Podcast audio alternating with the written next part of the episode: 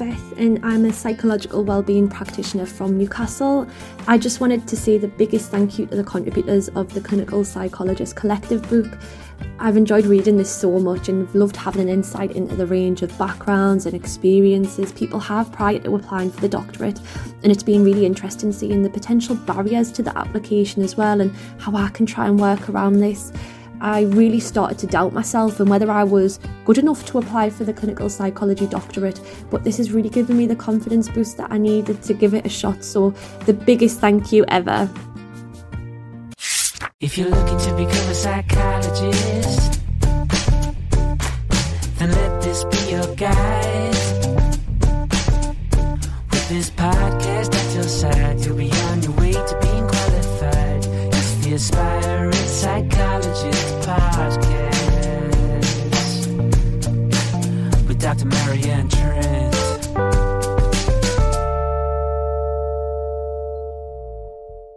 Hi, welcome along to the Aspiring Psychologist Podcast. Today is going to be quite a raw and honest podcast episode. Um, I hope you find it useful and I hope that you are able to use it and the approaches within it um, to reflect perhaps in your own practice or perhaps going through your day-to-day life in a mindful way, perhaps in supervision, perhaps as a reflective journal exercise. But I try to showcase the way that I live my life and how I use my own knowledge, not only for the clients I work with, but also for myself. And that is the topic of today's episode, is when you can use your own knowledge to apply to yourself or to help work out what might be going on with you. Um, so, yeah, here goes. I thought we would do this by looking at my life and my behaviour through a few key areas, um, key times where I wasn't feeling tip-top. Um Okay, so let's think about um, the first one that comes to mind, um, and it is in two thousand thirteen. And at that point, I have got um, a six weeks old baby, um, my first child, and um, I had had no sleep for precisely six weeks and about two days. Um, I had only just been able to start driving again because I'd had an emergency section, and um, you can't have you can't start driving again until you've been signed off um, as safe to do so. Um, and that's usually around your six week check. Um, so I was like home with my baby, who I was just on cloud nine with. So despite the fact that he was an utter, utter sleep thief. At worst, he woke like thirty-one times a night. He was an absolute terror when it came to nighttime. He also didn't really like nap time very much either. Um, but at all other times, he was joyful. He was so smiley and gorgeous. And I just adored being his mummy. I still do. It's just, oh, I just felt like it's just me and him. So I am married. I was still married at the time, but it was just like, it was just this, just unique adoration, just like amazing. It's just like we'd both landed on like planet perfection, apart from and aside from the fact he did not sleep. And I was like, well, who is this child? Because I love sleep. Uh, prior to becoming a mummy, it was not unheard of me um, to have a lie-in um, on days when I wasn't working, and then wake up and then have some breakfast and then have a nap. Uh, and then sometimes I'd even have an afternoon nap and then I'd go to sleep and sleep all night long.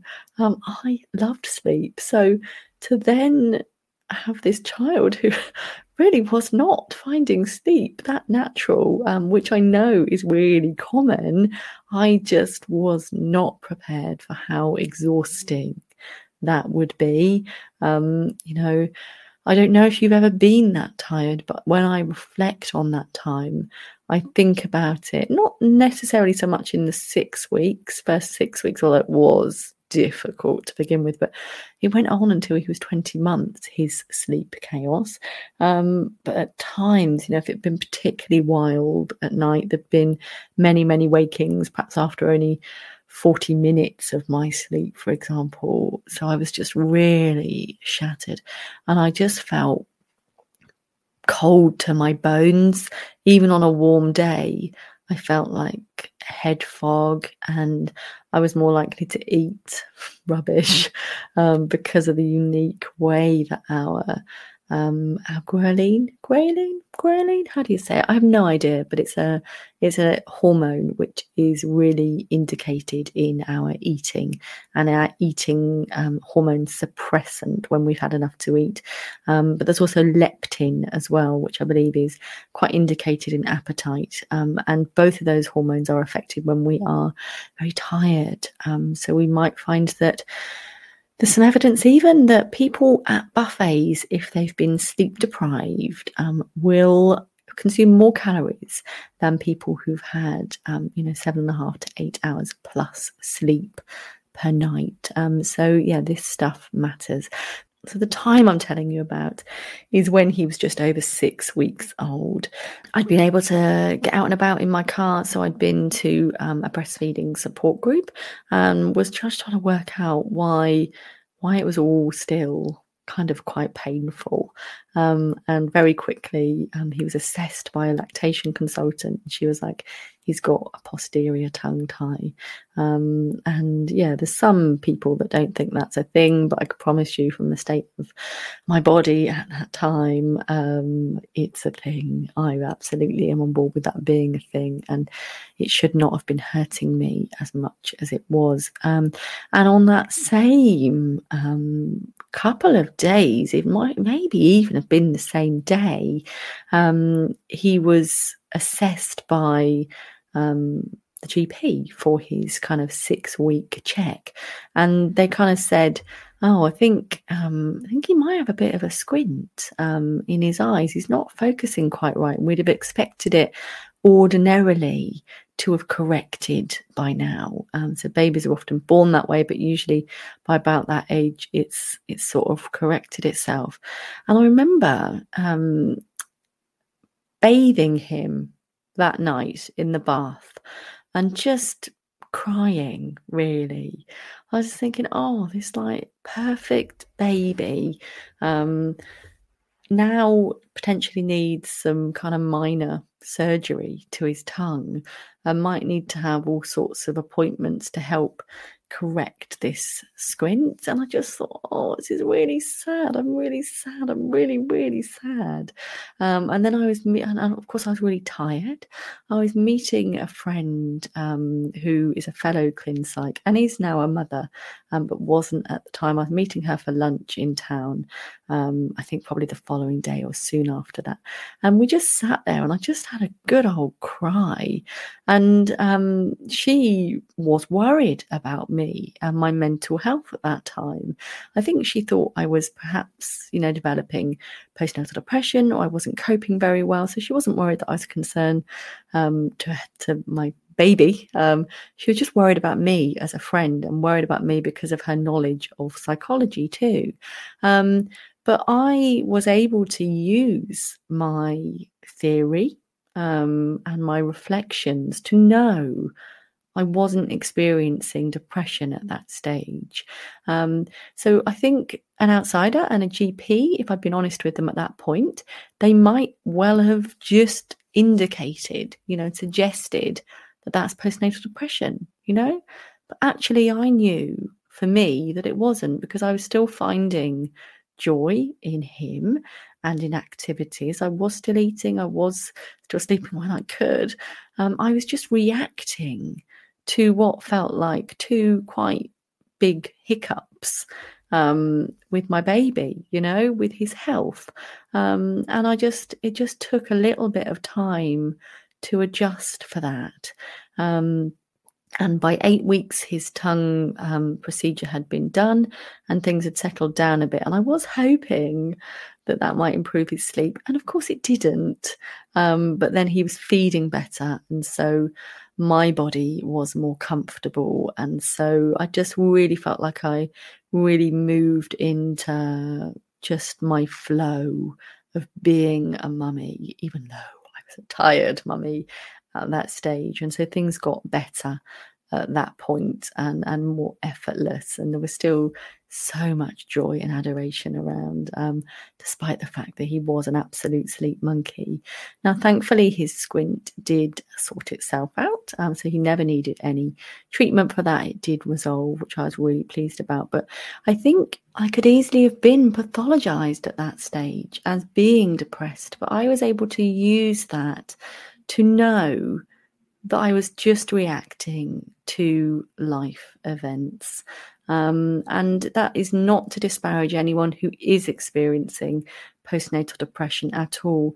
This is just my observation of knowing my own self really well and knowing, you know, the markers for depression, um, and feeling that they didn't apply to me. It didn't, you know, it wasn't depression I was experiencing, because we must allow and tolerate that our lives will have ebbs and flows, that sometimes we will feel better, sometimes we will feel worse. And it's the good times that highlight the bad times, but it's also going through the bad times which really highlight the great times, isn't it? If you can reflect on some of the happiest times in your life, perhaps it's when you've been in the first flushes of new relationship, or you've just moved house, or you've got a new job and you just are so delighted.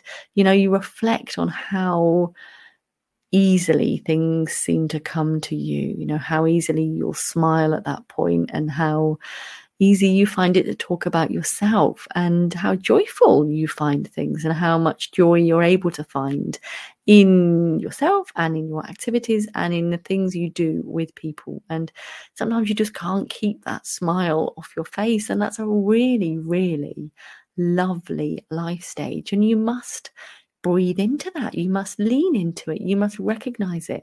It's okay to mindfully celebrate and reflect upon and kind of draw down upon those really good felt times to be able to draw on and reflect upon, and um, to help you through times that feel less good. Um, you know, you just know that better times are coming, whatever you're experiencing right now. There's always hope. I firmly believe that. So let's break here for a short little snippet where we talk about um, the Aspiring Psychologist Collective book. And I will be back along very, very shortly um, to talk with you about some more observations and reflections about my own mental health and my well-being journey.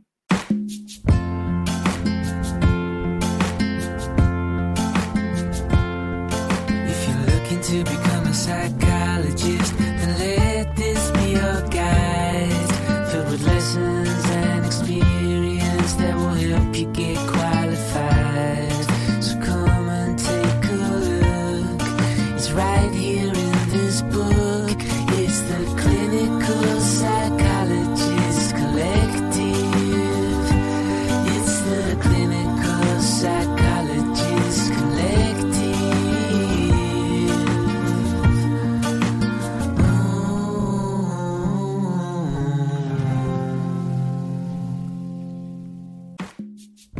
The Clinical Psychologist Collective book was a very helpful read and useful to step outside of the prep work for the D-ClinPsy application process to really consider if this is something you want to do and reflect on your personal journey. It is a very nice read and kept me company on train journeys. I do think Marianne's guidance through her podcast, compassionate Q and A sessions, and this book has played a part in my successful application this year. Thank you.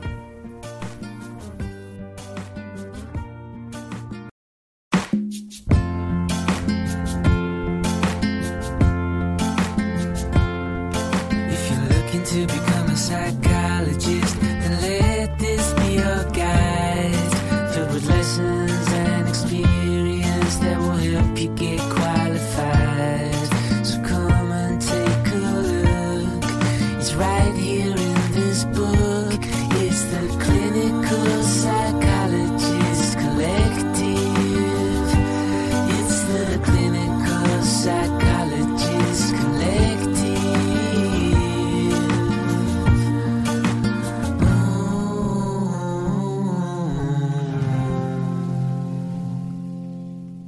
Welcome back along. Thank you for staying tuned in, and I hope you found that useful. So let's think about what I'm not saying during this episode. So I'm absolutely not saying that it's not possible to develop mental health um, difficulties. I'm absolutely not saying that there's anything wrong with you or other people if they do. What I am talking about is using our extensive skills and training to try and do a bit of an audit of ourselves, really, and to look at using those skills in really being really super self-aware and reflective to kind of act as early help um, for yourself. And for me, I think about it as almost like daily gardening, really, for my mental health, you know, just having a little bit of an overview of where I'm at. Um, and I think that it can be, you know, really helpful to have this sort of approach and this sort of reflective style and space. And for me, I think it really helps make sure that what I'm experiencing as a state, and when I say state, I don't mean like, oh, you know, they were in a right state, although that's probably where it originates from. A state is just, you know, something we're doing right now, um, but stops it from tipping over or developing into a trait. Um, so for me, um, depression is when, you know, certain behaviors and um you know symptoms and patterns of thinking and interacting start to become more entrenched, and so they're becoming, or they have become, or it seems like they are, traits, like it won't change, that it's static. Um, and for me, it's getting in ahead of that with myself, um, you know, to to really do what I can do, um, to stay on top of that, and to um, practice what I preach, I guess. And I guess it might be useful for you to use some of these approaches with yourself, um, and to be as open as I am being, and to practice, if it feels safe, being as open as I am being in your supervision sessions, if that feels safe to do so. Um, that said, if you do want to register for my supervision guide, which can help you shape your supervision relationships, then head out um, to the details in the show notes, um, or head to my website, and then it's uh, just forward slash supervision. Um, so yeah, let's crash on with the rest of the episode. Um, but just wanted to add that caveat so that you knew that I wasn't being all hatist at all. Um, absolutely not. Got stacks of compassion for people that are experiencing mental health um, difficulties and distress. Um, but this is some of the ways that I, um, I don't like the grammar there. I feel like I'm going to edit that um but I'm not going to edit it out because I'm not I'm not super perfectionistic. So these are some of the ways that I use to just do a bit of weeding, you know, um just to gently cogitate, assess, think, what's going on? You've been a bit crankier than usual lately, Marianne. What do you think that might be about? And I think it's about that gentle curiosity that I would apply with clients as well. Well, why don't we try and do that for a bit, and we'll just see whether that helps? And so that's what I would expect from myself. And that's what I would suggest can be useful when you're also working in mental health services and trying to look after yourself as well. So um, yeah, let's let's crack on. Um, and yeah, just wanted to add that because it felt really important. Um, so the second time I'm going to talk to you about um, is something more recent, actually. Um, so it was in the run up to the summer holidays, um, two thousand twenty-two. And I just had started to recognize that I was a bit grumpier than I ought to be, you know? So my baseline is usually pretty cheery, you know? I'm usually pretty easygoing. Um, I usually smile quite often and, you know, can find the humour in most situations. And I just was like a bit irritable.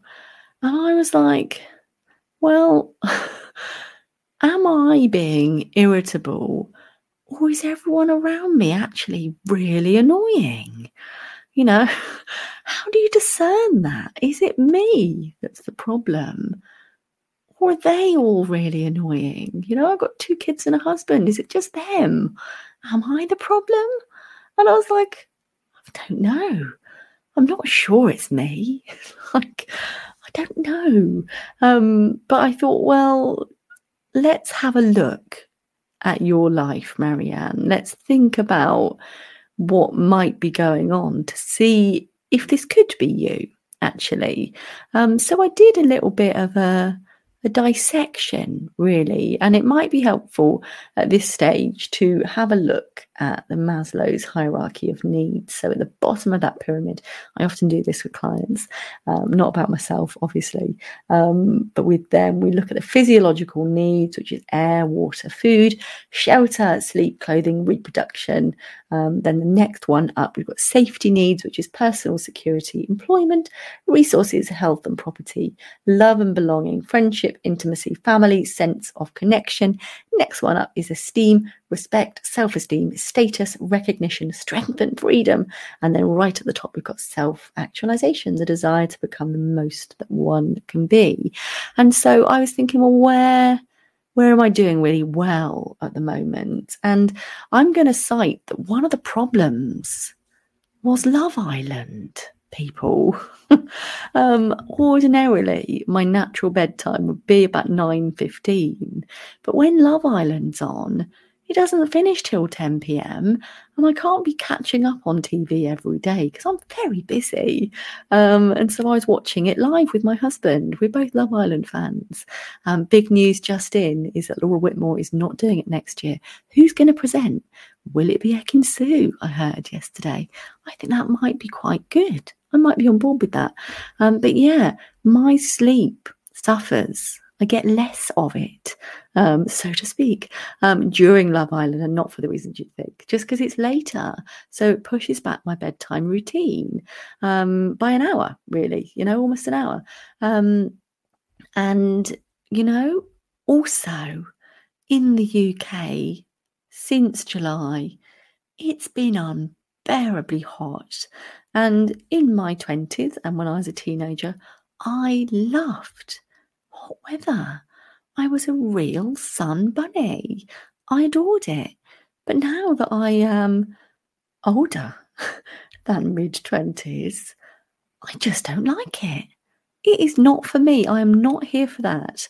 Um, anything over twenty-four, and I am like grumpy.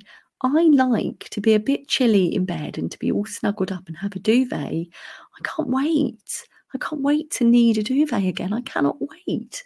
Um, I literally am kind of hallucinating about how wonderful that's going to be.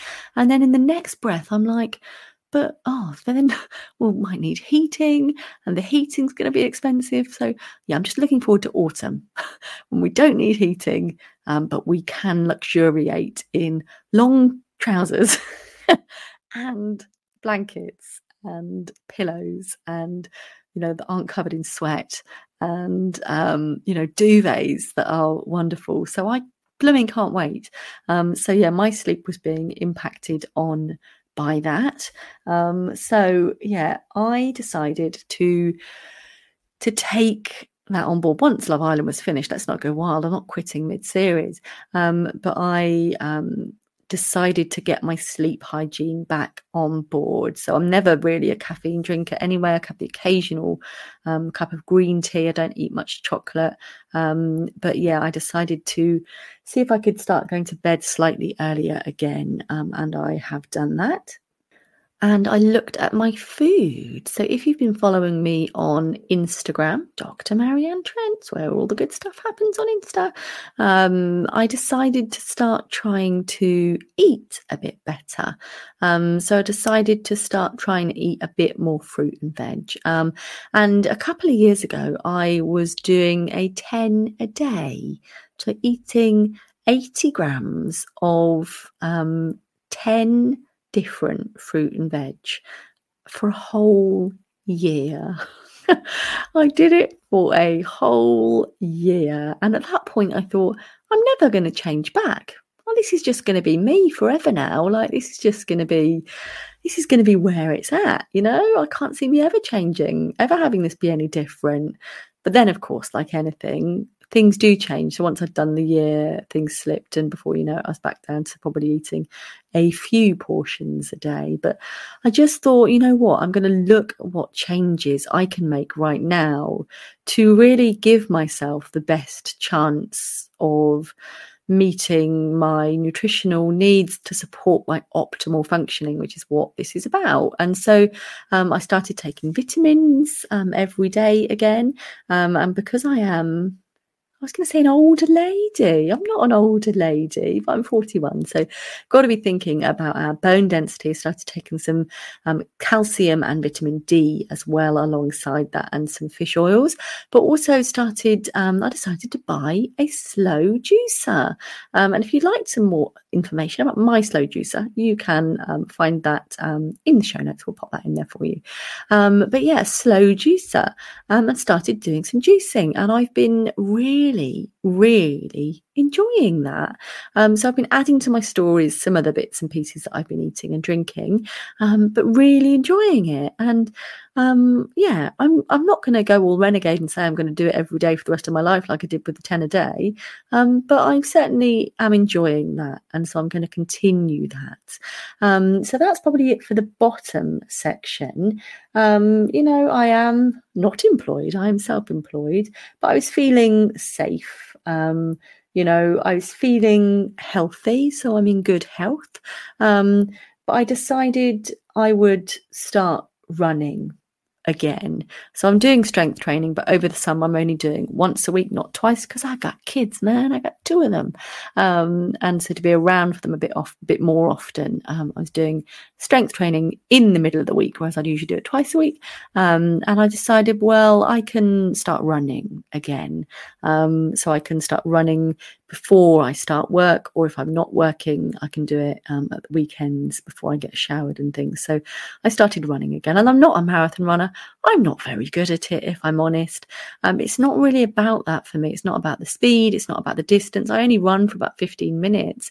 It's about moving my body and knowing that my mental health responds really well to having been run like a dog, like getting out, getting some fresh air, having that time to think, oh look, there's blackberries going on that bush, um, or oh, there's a dog poo there, miss that, avoid, avoid, avoid, um, or just saying hi to people in the street, you know, and, you know, catching, you know, flowers coming out for the first time, and watching the way the breeze moves the trees, and noticing how parched all of the grass is and stuff at the moment. So getting out and about um, is really useful for me. I respond well to that. But depending on your own unique um, physiology and your physical health, you may not be able to do that. Um, but still, moving your body is really useful um, for our mental health. Um, I almost said yental health then, mental health. So yeah, could you look to do that as well? Um, love and belonging. So yeah, I felt like me and my husband are in a pretty good place. Um, we've been together almost thirteen years and married almost ten. Um, so it's certainly not, certainly not the first flash of love, and we have got two children. But yeah, I felt like we were good enough um, um, where we're at. Um, we like each other. We still make each other laugh. Um, we like spending time together. We do tend to protect um, at least an hour um, together each evening when we're both in, we're usually both in, um, to spend time together. Um, before we had kids, we'd do like cool stuff, like play rummy, um, have a glass of wine maybe sometimes, um, and play downfall. You won't beat me at downfall. Don't think you can, because you won't. Um, very rarely does anyone beat me at downfall. Um, but yeah, we'd spend time doing stuff other than watching T V. But largely these days, um, we do watch T V. But we spend time together, usually um, on a Saturday, and we'll have an earlier tea together, just me and him, once the kids are in bed. Um, and then we spend time together then as well. So we, yeah, I felt like that was um, good. But I recognised that even though I've got loads of friends, that most of them are not on my immediate doorstep.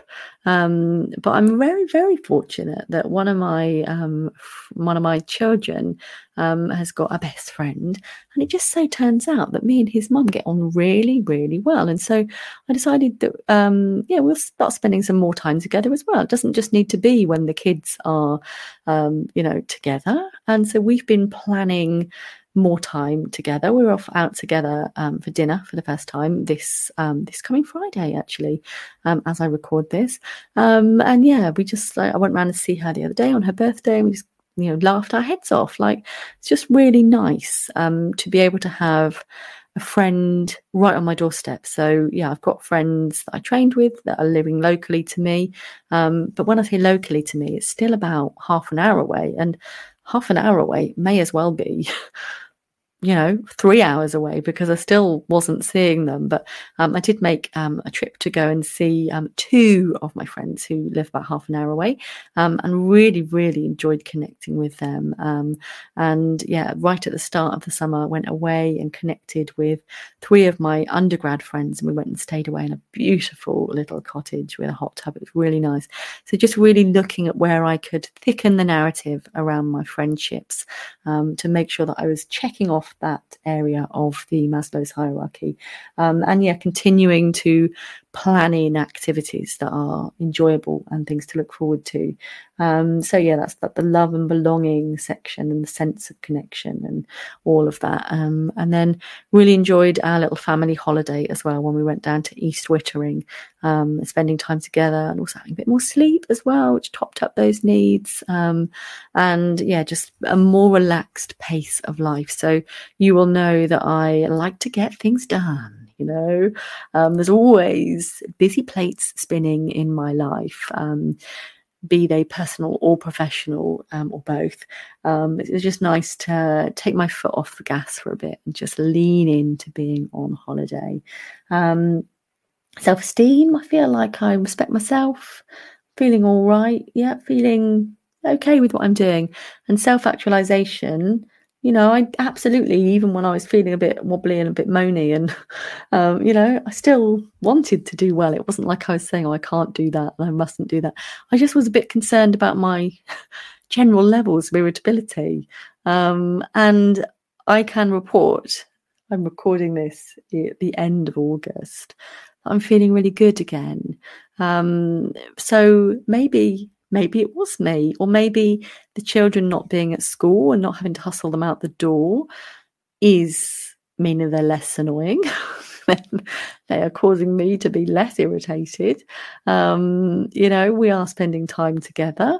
Um, and so they've got my attention. I'm always quite careful that at the end of every day at bedtime that we have a little review of the day. And, um, you know, we'll say, what's our favourite part of the day? What's our least favourite part of the day?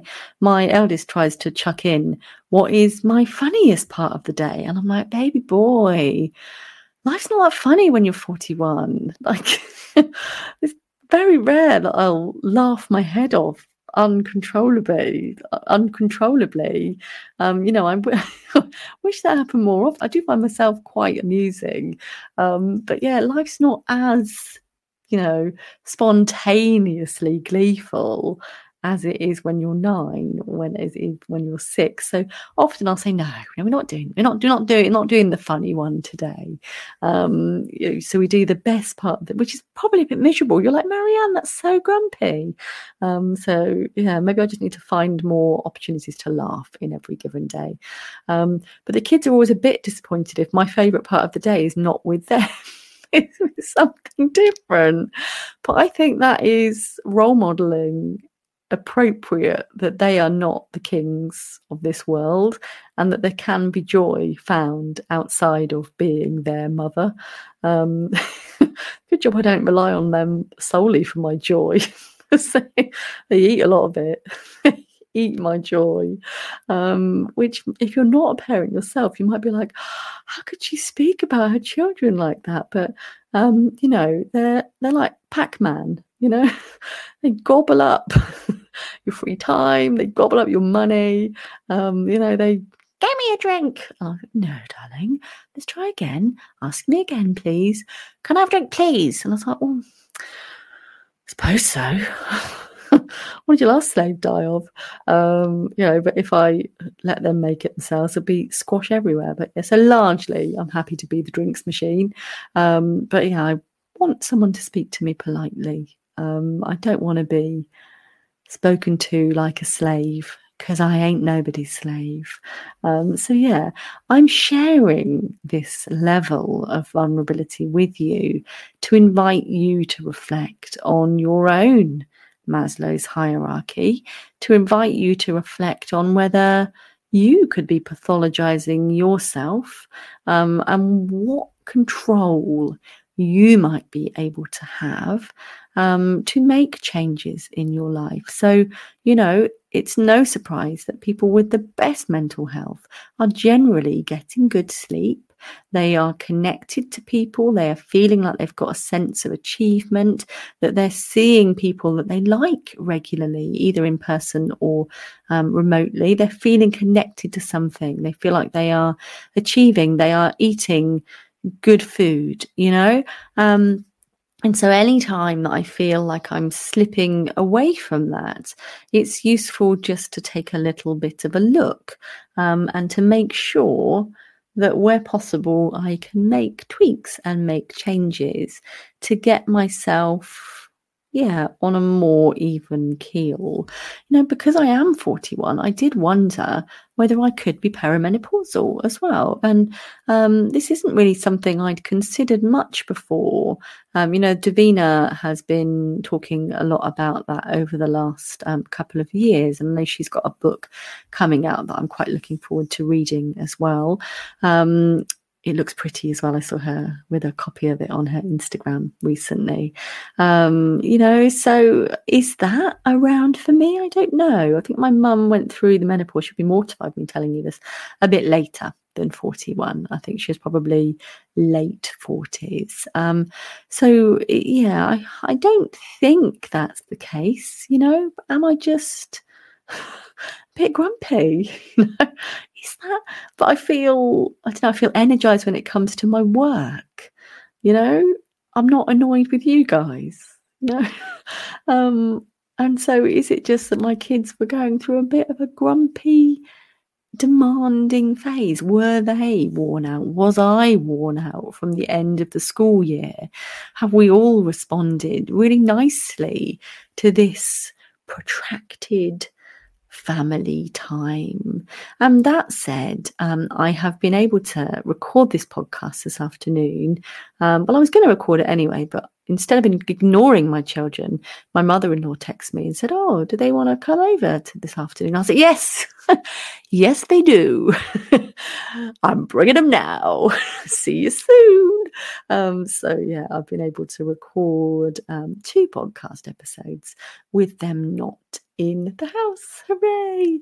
Um, I wonder whether I'll be able to get any editing done before they, before they get home. Probably not. Probably not. Um, but yes, um, I can't remember why I told you that. Uh, no, can't remember. But could you use these techniques to look at helping you be your optimal self? You know, what twigs could you make? Um, let me know, won't you? Um, come along and discuss it with me on the Aspiring Psychologist community. Should I say in the Aspiring Psychologist community Facebook group? I'd love to know what you think of this episode. Um, anything that it's evoked or provoked for you. Um, let's continue this conversation. Um, and yeah, thank you for being kind with me as I bare my soul. Um, and yeah, looking forward to catching up with you for what will be episode forty-one very soon. It's episode forty. How cool is that? Have you listened to all forty so far? Are you like, you know, a regular? Let me know. Um, come and connect on socials. I love celebrating with you. I'm Doctor Marianne Trent most places, but you can check out my Linktree, um, all the details in the show notes. Um, all right, take care, be kind to yourselves. Thanks for being part of my world. Bye. If you're looking to become a psychologist, then let this be your guide. With this podcast at your side, you'll be on your way to being qualified. The Aspiring Psychologist Podcast with Doctor Marianne Trent.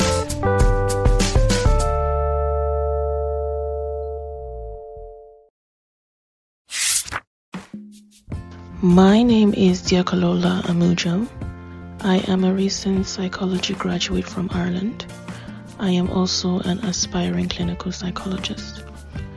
Doctor Marianne's book, The Clinical Psychologist Collective, has been so helpful to me on this journey to becoming a clinical psychologist.